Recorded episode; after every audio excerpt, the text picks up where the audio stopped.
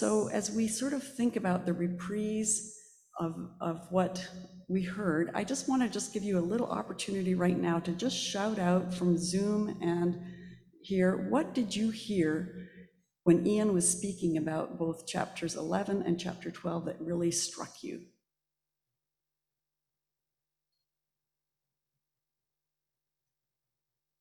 This isn't a test, it's just an opportunity.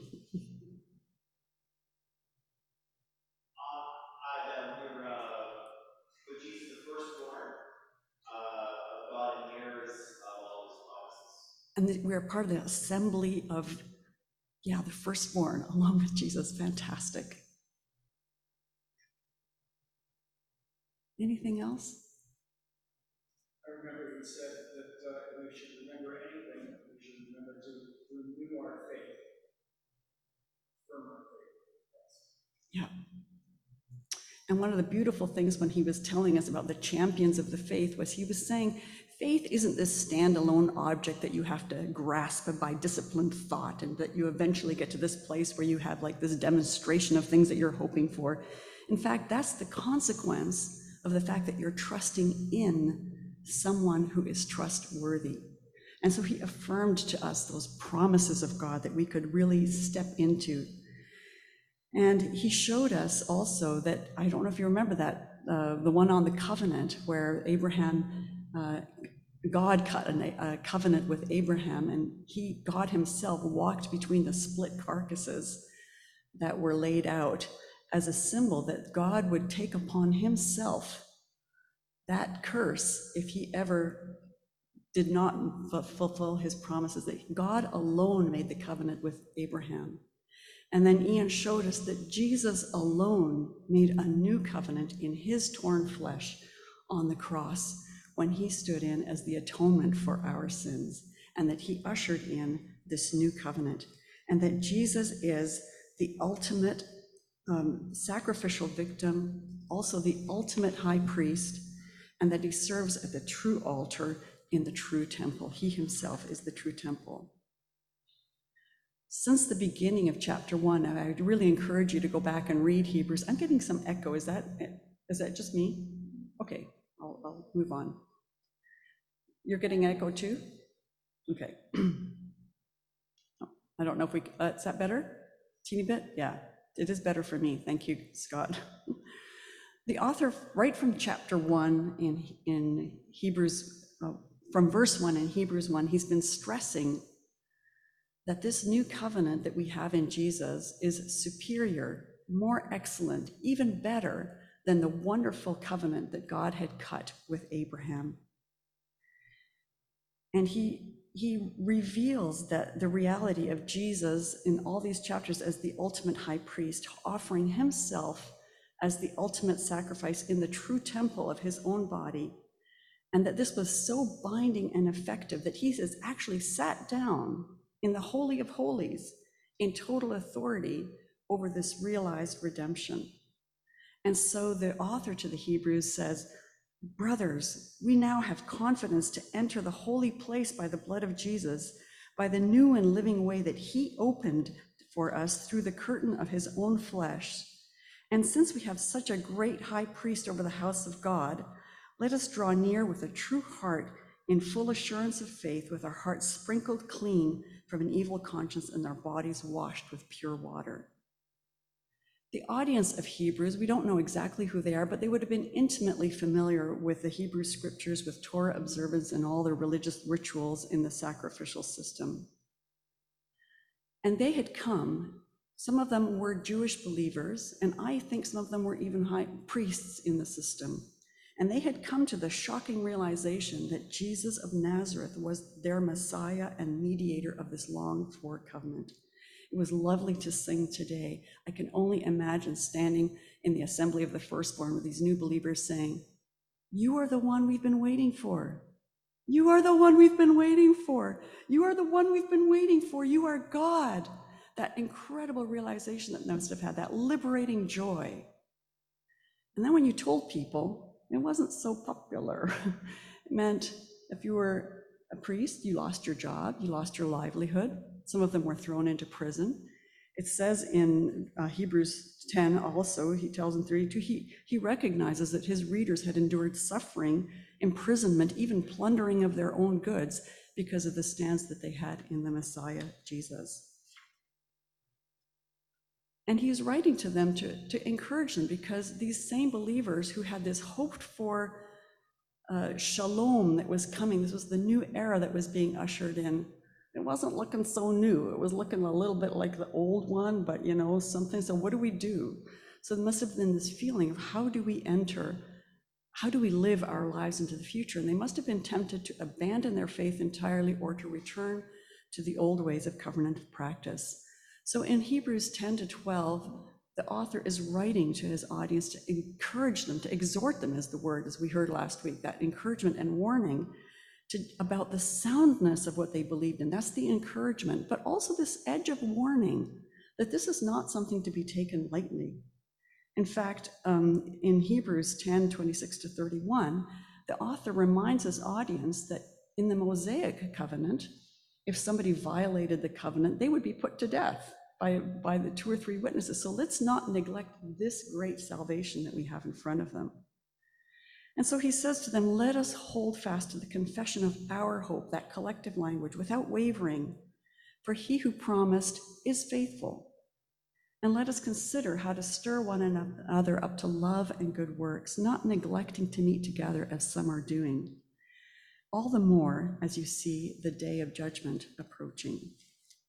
So today, I want to just really emphasize this truth that walking together in the community of faith, in that new covenantal community, helps us hold on to the truth that Jesus is the same yesterday, today, and forever. And most especially in the face of personal, social, and religious temptations to abandon that, to go back to a place of comfort. So these are parting words. Hebrews 13 are parting words from our brother who's writing this chapter to us. Now, I know I've gone on for a long time, and I want to just maybe show how I've organized. As I was reading this, I saw kind of a, an organization you know, of the of the chapters. And what I think that what I want to say is really the key point for me is what is verse 8 Jesus Christ is the same yesterday, today, and forever. And we see there's these there's an admonition to continue in brotherly and sisterly love, showing compassion, uh, hospitality and compassion to sinners, to engage in honorable sexuality and monetary contentment, to remember the words and the life of our leaders, and then there's the second part, which was not part of the lectionary readings, but which makes sense to me, which is something about religious rituals, about sacrificial foods in the system, and then sacrifices that are pleasing to God and obeying the leaders. And let me just, the next slide just shows that I see some of these kind of going together. So I'm going to talk together about brotherly and sisterly love and pleasing sacrifices, and then two words kind of of warning around uh, honorable sexuality and religious rituals and then um, and from something about our leaders. But the most important thing, if we could have the next slide, is that it all hangs, it all hangs on the notion that Jesus Christ is the same yesterday, today, and forever. That is the essential notion. And I want to start with the words from chapter, I think from verse seven. It says, Remember your leaders and the word, what does it say? Hang on, I got to get this straight. Remember your leaders, those who spoke to you the word of God, and consider the outcome of their way of life and imitate their faith. Jesus Christ is the same yesterday, today, and forever. So I think that when we as 21st century Christians hear, remember your those leaders who spoke to you the word of God, we tend to hear, remember that great sermon you heard, or maybe even the word of God as scriptures. Remember those, somebody read the proper scriptures to you. I want to um, say, though, I think it's important to think about this as that the Word of God is actually Jesus. And we think, of course, of John 1 1. In the beginning was the Word, and the Word was with God, and the Word was God, talking about Jesus. But in fact, in Hebrews 4, as Ian pointed out to us, we hear the words, For the Word of God is living and active sharper than any two-edged sword, piercing the intentions of the heart. And this is true. This is my experience reading scriptures oftentimes. But then it goes on to say, and no creature is hidden from his sight, but all are naked and exposed to the eyes of him to whom all must give account. So I want to say that really, when we think about the Word of God, let's think about Jesus as being central and not as just some kind of scriptures that we're reading, but let's hang everything on the fact that Jesus is the, is the Word of God. And I think this is particularly important to us as Emmaus Jesus people, because the key message in Hebrews is that the Psalms, prophets, and the Torah all point to Jesus as the fulfillment. And we were named after the experience captured in Luke 24 of two disciples who, after Jesus' crucifixion, were on their, walking on their way to the village of Emmaus.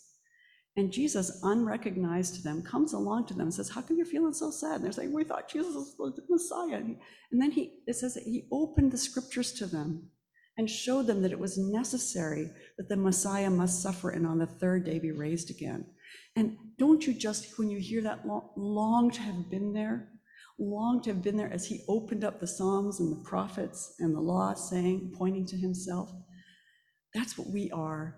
And we can still do that for one another. And that's why I thought it was so important that Ian was talking about the two wings of the gospel the scriptures, the Old Testament scriptures and the New Testament scriptures, that we bring those together and that that, especially as Emmaus Jesus people, is something that we want to do. So my first encouragement to our community is to be serious about studying and speaking to one another from the scriptural witness of Jesus in the, in the New Covenant as well as the Old Covenant scriptures. I'm moving on, I'm getting there. Okay, so I'm going to just talk a bit about a little bit. So let's start with the first set of encouragements, brotherly and sisterly love. Oh, I had a question I was going to ask you to try to get your engagement, and I forgot what it was. But anyway, I'm sorry. Are we okay? You still engaged? Okay, super. Okay. So the first set is really about encouragement to brotherly and sisterly love. And I just want to say again that this whole book of Hebrews is a model of brotherly affection. There's this tone always about brothers. And the interesting thing about brothers and sisters is that you don't choose them, you know? Like Jesus chose us, and we're all here. And sometimes you think, how did they get into the kingdom, you know? It's like when you're with your brother, you're like, this is my brother? Like, what planet were you born on, you know? So, but the thing that unites us as brothers and sisters is the fact that we have a common source. And we have and, and that creates loyalty and affection and standing up for one another. And I was so grateful that Ian uh, said exactly the assembly of the firstborn. Jesus is our common source. And the author to the Hebrews says over and over again, he refers to the brotherhood of Jesus. says in Hebrews 2:11, Jesus was not afraid to call us brothers. And Jesus was made like his brothers maybe sisters too, but maybe like his brothers in every respect, so that he is the merciful high priest. And now we are that uh, part of with him in the assembly of the firstborn. So that brotherly and sisterly love. And I think that the author is saying that it's expressed especially in hospitality and in remembering those in prison. So let's just talk very briefly about these. I think that especially for uh, Christians who were coming out of the Jewish faith, in which festivals and feasts and Sabbath supper was such a part, a feature of their life together, it must have been um, sort of like, what do we do now? And I think that that eating together, which was the center of so much of Jewish life, is continues to be critically important, and he's making that point. And it's not just the Sabbath uh, or the you know, the intimacy of friends, he's saying, invite strangers too. And that reminds me of the words that Jesus spoke. He says, when you when you set the table, invite people who can't reciprocate. Invite your strangers. Go get the people from the byways and the highways. Those are the people. You're not doing hospitality as a way of engaging in kind of like social tit for tat type thing. You're engaging this as the expression of who God is and his grace towards you. So let's make hospitality a feature of our life at Emmaus. I think it's particularly important since we don't have this building that we can come to, that our tables, our home tables, become places of hospitality and receiving people. especially as we enter the new year with students arriving, please God, let them all arrive. Invite a student home, feed a student. You never go wrong feeding a student, right, Li Xing? It's always a good thing. Would you say, Carrie? Always feed a student. Yes? Invite especially people that you don't know. That's who you open your, your hospitality to. The other one is compassion for prisoners. And I just want to say that the prison situation was quite different in those days because it, it's not like they had a criminal justice system when you got fed and watered by the state for, for several years. Nobody was sitting on death row in those prisons because they'd been executed for some other reason. They, were detained for all sorts of things, oftentimes just debt. And in fact, this was in the recent experience of people who were had paid as who had been in prison because they had believed in Jesus. And so I I think about the prisons that I know in Bolivia, and probably those of you who've been in other countries, you think of prisons, and they're not like here where you, like you have to come up with your own food, you have to you have to pay for a place to sleep, you have to pay for toilet paper, you have to pay for everything. So remembering people who are in prison sometimes meant looking after their most basic needs of providing food and some kind of amenities for them to be able to go in. So remember and be compassionate to people who have paid an important social cost, especially for their own faith.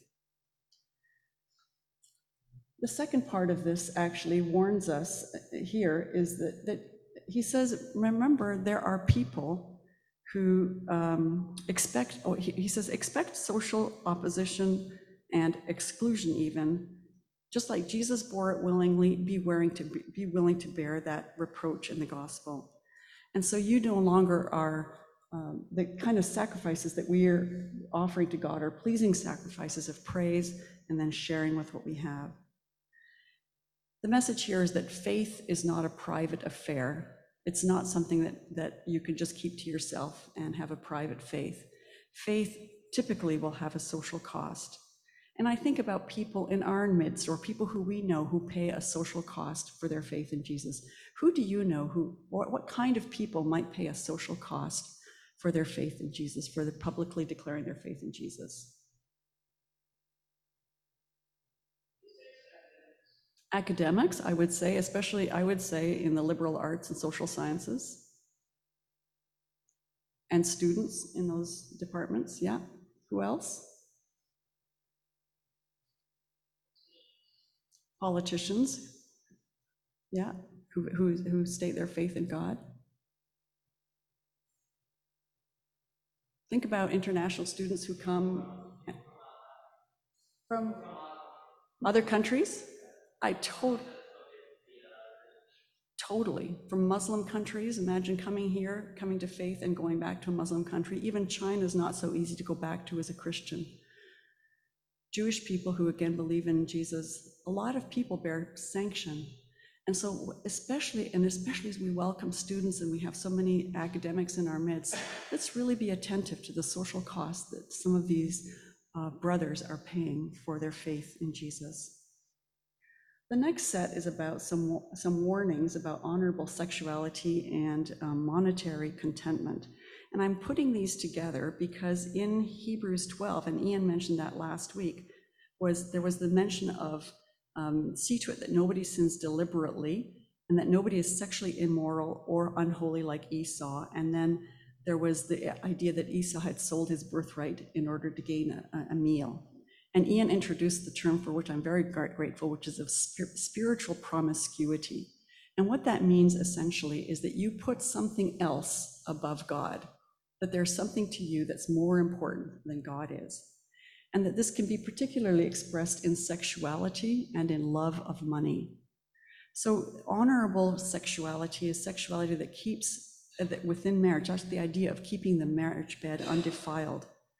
And so, we want to just say that the place for sexual expression is within the covenant of marriage, and that we neither withhold sexual pleasure within that covenant nor become so obsessed with it that we diminish another person and actually how we behave has an impact on our community. We hear about it when there's a scandal, but the way that we act in our marriages does have an impact on our community. Money. What's so important about keeping free from the love of money? I think the idea within Hebrews is that if you trust in something else more than you trust in God, then that becomes a problem. We hear Jesus warning no one can serve two masters. You will either love one or, or have such feeble love for the other that it becomes hatred. You cannot serve God and money. So money can become our master, and we counter this with contentment and trust in God as the ultimate source of provision. The author quotes um, from various Psalms and says, We just keep telling ourselves, The Lord is my helper, the Lord is near. What can man do to me? That's how we counter our worry about money. So, the message today at Emmaus, I think, is that there is no private uh, faith and there is no private sin. Oftentimes, we hear we got to get the state and the church out of our bedrooms and that it's gauche to talk about money. My business is my business. But in the community of faith, these things do matter. The author of Hebrews is saying what you do in your bedrooms and with your purse has import for the community of faith. So it's really something to think about. I'm really running out of, I have to, I have to wrap it up. But I guess I do want to talk about the ritual system. This was a kind of odd thing to get a mind about, but I guess I understood it as the Jewish believers would have had a temptation to go back to the rituals that had they had all, that had always been part of their holiness practice.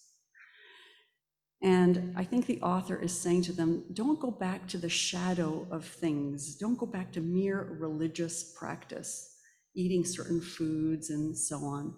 But remember that you are serving at the altar, the very altar of Jesus himself, that you are strengthened by grace, and that you have new holiness practices now. And I think the message for us at Emmaus is that let's not confuse our Anglican Christianity with the message of Jesus itself. Let's always allow ourselves, when we speak to one another, to be startled, shocked, awed by the reality of what Jesus has done in our lives. Always. That always comes before the rituals of and the liturgy of what we're doing in the Anglican Church.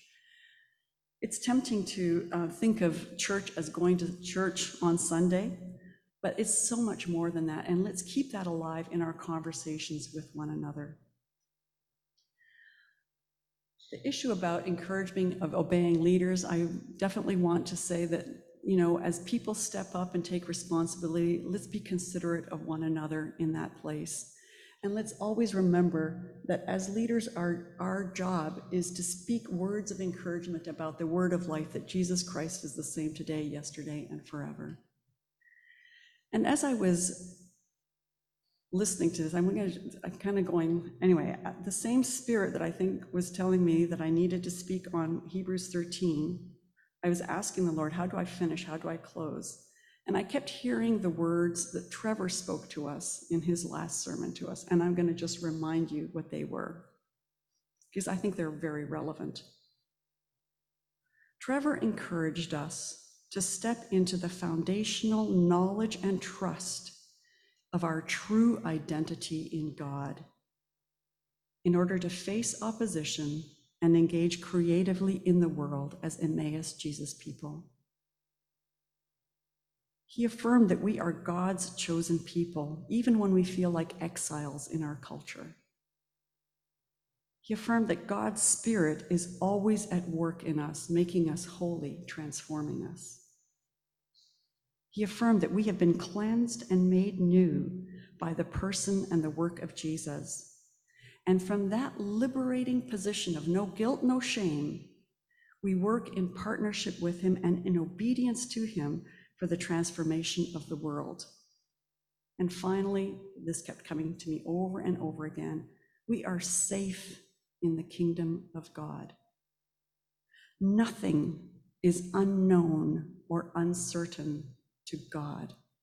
We are safe. So as we walk together in our faith in God, let us be considerate to one another in brotherly and sisterly love, opening our tables in hospitality, being compassionate to those who are paying prices, being aware that our behavior always affects the community. It starts in our hearts and the actions affect our community. And let us engage in, in, in sacrifices that are pleasing to, to God in that verbal expression of praise that we have in sharing with what we've got with one another. Let's pray. Lord Jesus, thank you that you opened for us by your body and blood a new and living way to God. Thank you that you are our great high priest and that we can with confidence draw near to the throne of grace, knowing that we have a high priest who is able to sympathize with our weakness and that we can receive mercy and grace in our time of need. Lord Jesus, shepherd of our flock, help our little community of Emmaus people to hold fast to the confession of our hope in you without wavering, confident in what you have promised. And build us in the brotherly and sisterly affection that helps us to hold to the truth and promises that you are the same yesterday. You are the same today. You will be the same forever so that we can be faithful to you in the face of personal, social, and religious temptations. Amen.